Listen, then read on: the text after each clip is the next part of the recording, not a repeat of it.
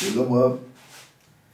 הנושא שלנו לקראת חג הפסח זה לברר מדוע בעצם הייתה גלות מצרים.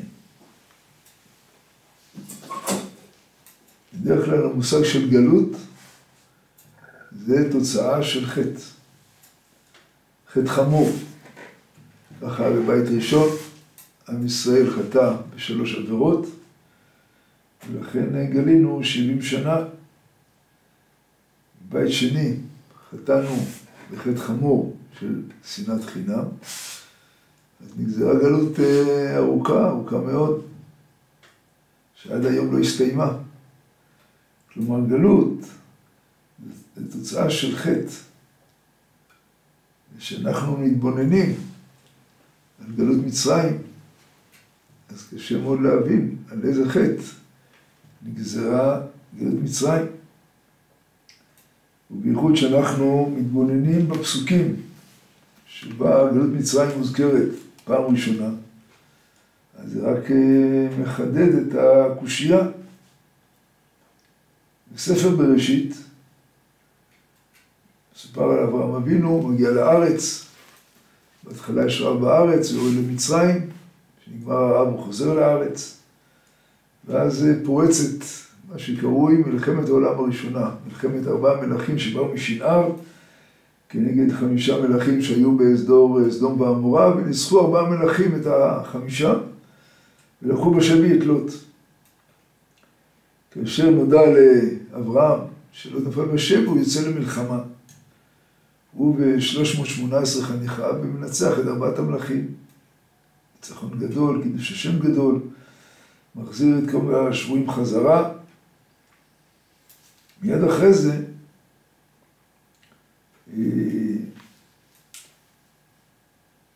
היה דבר השם אל אברהם במחזה, ותרדמה נופלת על אברהם, ואז השם אומר לאברהם, ידוע תדע, כי גר יהיה זרעך בארץ לא להם, ועבדו ועינו אותם ארבע מאות שנה. וגם את הגוי אשר יעבודו דן אנוכי, אחרי כן יצאו ברכוש גדול. אז רואים שבריאות בין הבתרים היא מופיעה, בריאות בין הבתרים, וגזירת ה... גזירת הגלות, גלות מצרים, מופיעה, פרשת לך לך, מיד אחרי הניצחון הגדול של אברהם, וזה לא מובן, זה השכר של אברהם על קידוש השם הגדול הזה של ניצחון המלחמה. אז סיבת הגלות, גלות מצרים, מתוך הפסוקים, לא מובנת. והרבה מפרשים טרחו ועמלו כדי לתרץ את הקושייה. המהר"ל בגבורות השם מביא מספר פרשנויות על השאלה הזאת. התשובה הראשונה מביא המהר"ל את הרמב"ן.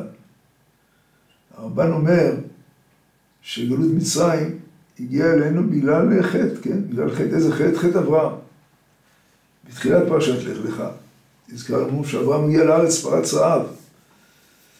אברהם ושרה נאלצים לרדת למצרים, ושם אברהם אומר לשרה שתגיד שהיא אחותו, כי אם ידעו שהיא אשתו הם יהרגו אותו. ואם יגידו שאם היא תגיד שהיא אחותו אז לא יהרגו אותו, אז כך היה. שרה אמרה שהיא אחותו, פרעה לקח אותה לארמון. ואברהם נשאר בחוץ, הוא שם גדל מאוד, במקנה, בכסף הוא זבר וזהב. והרמב"ן אומר שזה טעות גדולה של אברהם אבינו, שהוא ככה השאיר את אשתו לבד בארמון. וכיוון שיש עיקרון שנקרא מעשה אבות, סימן לבנים. העיקרון הזה הוא מופיע בצורה טובה, כל הגדלות של אבותינו ואימותינו, כל המידות הטובות שלהם, זה סימן שאנחנו גם נתנהג כמותם. נהיה רחמנים, ביישנים, זה ידים כמותם. אבל, אומר הרמב"ן, זה גם לשלילה ברגע שאברהם עשה כזה חטא חמור, והשאיר אשתו לבד בארמון. ברגע זה נגזרה גזירת גלות על בניו, שיהיו משועבדים לפרעה. וטוב, כמו שבסוף הסוף היה טוב, ושם בארמון, השם מביא על פרעה נגעים גדולים שלא הגיע בשרה, זה גם אותו דבר על בניו של אברהם, בני ישראל, השם מביא נגעים גדולים על המצרים, וכמו שאברהם יצא בחוש גדול במצרים, ככה בני ישראל יצאו בחוש גדול. אבל סיבת הגלות היא זה שאברהם אבינו השאיר ככה את שרה בארמון, אמר לה, תגידי אחותי, והוא נשאר בחוץ והיא בפנים. כך אומר הרמב"ן. המהר"ל אומר שהפירוש הזה הוא מאוד קשה. כי אם תוצאת העזיבה של אברהם את שרה בארמון היא חטא גלות מצרים, חטא שיבות מצרים, אז למה שהוא חוזר לארץ ושוב מגיע לאזור קרב, ושוב המלך מלך הפלישתים, אברהם אומר לשרה, שוב תגידי אחותי, אז היא אומרת אחותי, ושוב גם היא נלקחת. מה, לא מספיק שהוא טעה פעם אחת וחטפנו את גזירת השעבוד, הוא טועה עוד פעם, כביכול. ואם לא מספיק באברהם, אחרי זה יצחק גם כן חי בגרר, וגם יצחק אומר על רבקה שהיא אחותו. אז מה, גם יצחק טעה, גם יצחק חטא. קשה מאוד, אומר המהר"ל, על פירוש הזה של הרמב"ן. מביא המהר"ל פירוש נוסף. הפירוש אומר ששעבוד מצרים היה גם כן בגלל חטא, לא בגלל חטא אברהם, אלא בגלל חטא השבטים. כידוע, היה סכסוך בין האחים ליוסף, והאחים מכרו את יוסף לעבד במצרים. יוסף עצמו, שהוא היה בעצם סיבת המכירה, כי הוא הביא את דיבתם רעה, לכן כולם צריכים לחטוף עונש. גם צאצאים של עשרת האחים, וגם יוסף, כן, בניו צריכים לשלם על, על העבירות האלה, של אם זה שנאת האחים, אם זה דיבת יוסף, אז גלות מצרים היא בעצם עונש על מכירת יוסף. ככה אומרים המפרשים. ככה מביא המהר"ל. גם את הפירוש הזה דוחה המהר"ל. אומר, רגע אחד, גזירת בריאים והבתרים היא נאמרת כבר בלך לך, לאברהם אבינו. יצחק עוד לא נולד, יעקב עוד לא נולד. עשרת ה-12 הילדים של יעקב עוד לא נולדו. אז איך כבר נגזרת הגזרה, אז מה שהשבטים כביכול יחטאו, זה לא, זה לא יכול להיות. אתה יכול להגיד הפוך. אתה יכול להגיד שנגזרה גזרה, ומכירת יוסף למצרים היא רק מוציאה לפועל את הגזרה, זה אפשר להגיד. כן, שהמכירה היא תוצאה של הגזרה, אבל אי אפשר להגיד שה, שהגזרה, גזירת שעבוד, היא תוצאה של המכירה. כך אומר המהר"ל. אז גם את הפירוש הזה הוא דוחה. מביא המהר"ל פירוש שלישי. שאומר, זה כבר יותר מתקרב, יותר אפשר לשמוע את הפירוש הזה. הפירוש הזה אומר באמת שגלות מצרים היא לא בגלל עבירה. גלות מצרים היא כמו שלפעמים השם עושה ניסיונות לצדיקים ולהם ייסורים, זה נקרא ייסורים של אהבה. לפעמים כל מיני דוגמאות, כן, בתנ"ך, בחז"ל ייסורים של אהבה. וגם גלות מצרים, לפי הפירוש הזה, השלישי, זה לא תוצאה של חטא, זה ייסורים של אהבה כדי למרכר, לזכר ולמעריך אותנו. גם את הפירוש הזה המהר"ל דוחה, כי הוא אומר ייסורים של אהבה, בסוף כשהקדוש ברוך הוא מייסר מישהו, הוא מייסר אותו, אבל בסוף הוא נשאר חי. ויוצא יותר מזוכח. פה דור עבר איסורים מת, עוד דור עבר איסורים מת, עוד דור עבר איסורים ומת, בשעבוד רק דור רביעי יצאו ממצרים. אז איך זה יכול להיות איסורים של אהבה? אז גם את הפירוש הזה דוחה מהר"ל. אז מה התשובה? למה היה גלות מצרים? לשון המהר"ל, אתה שוב אל דברי חכמים הנאהבים, הנעימים, הברורים, המיוסדים על ידי החוכמה. אנחנו צריכים להסתכל על תקופות יותר קדומות, עוד לפני הראשונים, תקופת, ה... תקופת חז"ל, תקופת האמוראים. במסכת נדרים, דף ל"ב, שם מופיעה תשובה מהמערל. צריך להתבונן בתשובה, שם מופיעה תשובה. שם יש שלושה אמוראים שכל אחד נותן את הפירוש שלו, למה הייתה גלות מצרים. פירוש ראשון רבי אבאו. אמר רבי אבאו, מפני מה נענש אברהם אבינו, ונשתעבדו בניו 210 שנים, כן, למרות שבתורה נאמר 400 שנה, אבל השם ריחם עלינו ועשה בפועל רק 210 שנים, כי את החשבון של 400 מתחילים מהולדת יצחק. אז בפועל היינו רק 210 שנים במצרים. כל פנים, מפני מה נענש אברהם אבינו? ונשתעבדו בניו 210 שנים, מפני שעשה אנגריה בתלמידי חכמים, שנאמר, וירא את חניכיו לידי ביתו. התשובה הזאת, הפירוש הזה של רבי אבאו מאוד מפתיע. כלומר, פרשת לך אחרי הניצחון הגדול של אברהם אבינו על המלכים, אז אה, מופיעה הגזרה הזאת של גזרת השעבוד. אומר רבי אבאו, זה קשור במלחמה. נכון שהיה קידוש השם גדול במלחמה. שאברהם ניצח את הרשעים הגדולים האלה, ארבעת המלכים, אבל בדרך הוא עבר עבירה. הרי איך הוא יצא למלחמה? עם מי הוא יצא למלחמה? כתוב שיצא עם 318 חניכים, מי זה החניכים האלה? הם היו תלמידי חכמים. זה שהוא עשה הנהגה לתלמידי חכמים, זה שהוא לקח תלמידי חכמים למלחמה, זה עבירה, זה מבחינת מצווה הבאה בעבירה. זה הוא נענש, על זה חטפו בניו את הגלות. כך אומר רבי אבאו. פירוש שני, שמואל. שמואל אומר, לא, לא בגלל שהוא יצא למלחמה עם תלמידי הישיבה שלו, אלא בגלל סיבה אחרת. כן, שם באותו אה, מעמד של אה, ברית בין הבתרים, השם מבטיח לאברהם את הארץ, ואברהם שואל שאלה, במה אדע כי ירשנה?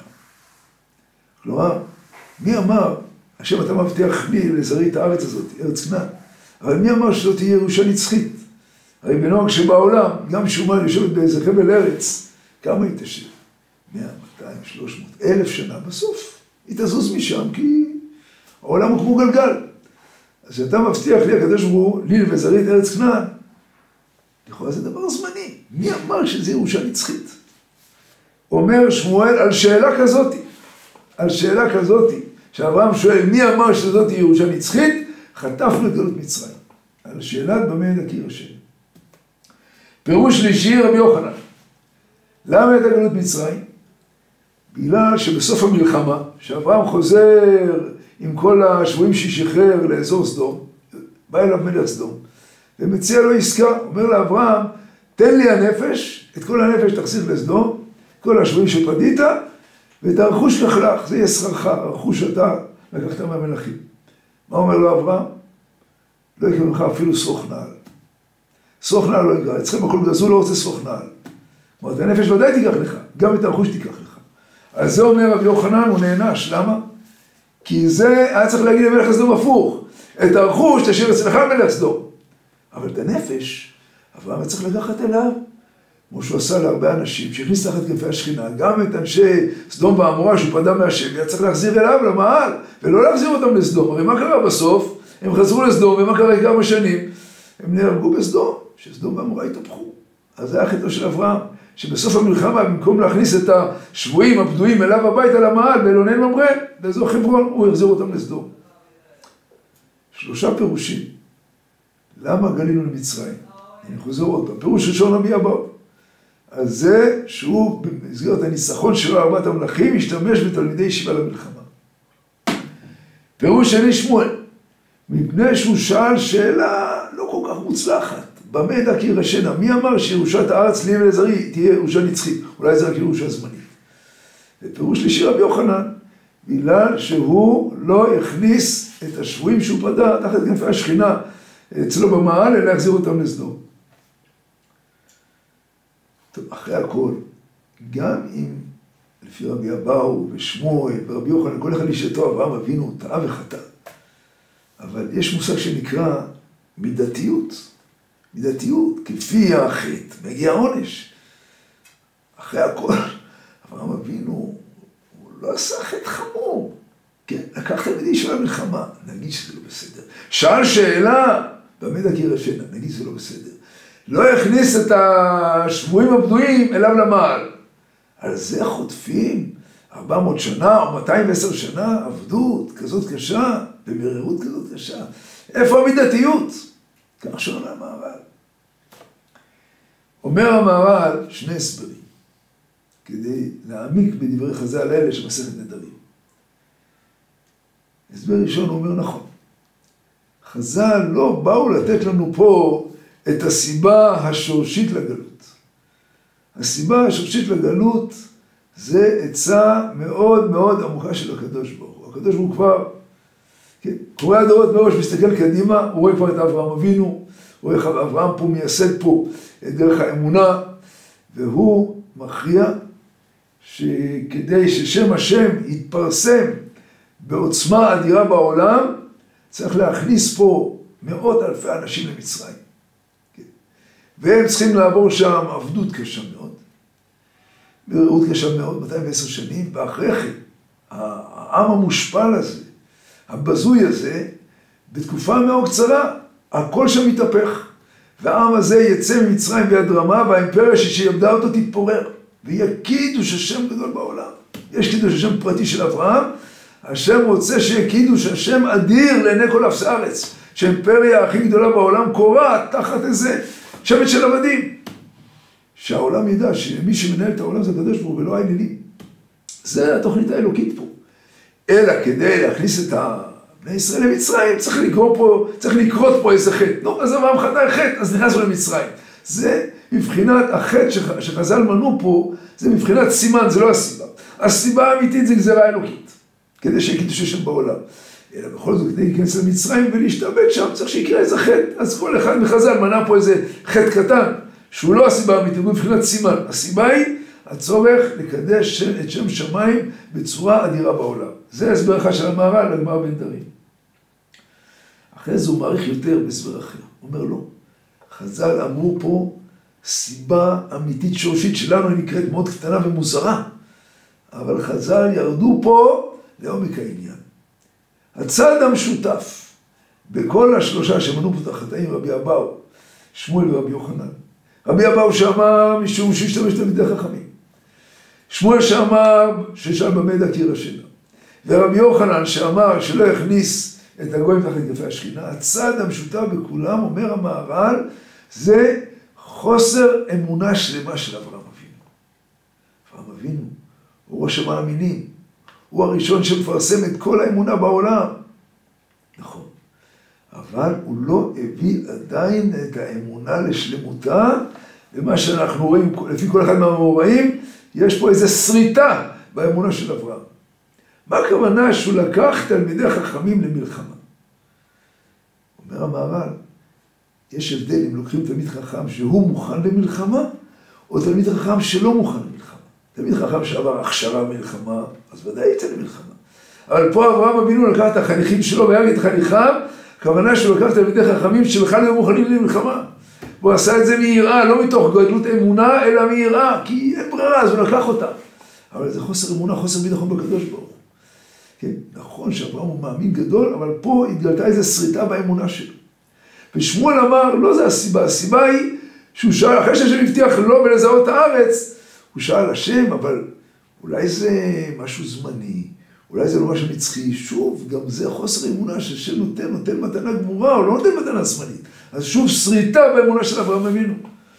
ורבי יוחנן אומר גם כן, זה שבסוף המלחמה לא מכניס את הג'סדור והמורה למעל שלו, כי הוא לא מספיק האמין בהם. לא מספיק האמין שאפשר את הגויים הכי הכי רחוקים להכניס לאמונה. אז שוב, זה שריטה באמונה של אברהם אבינו.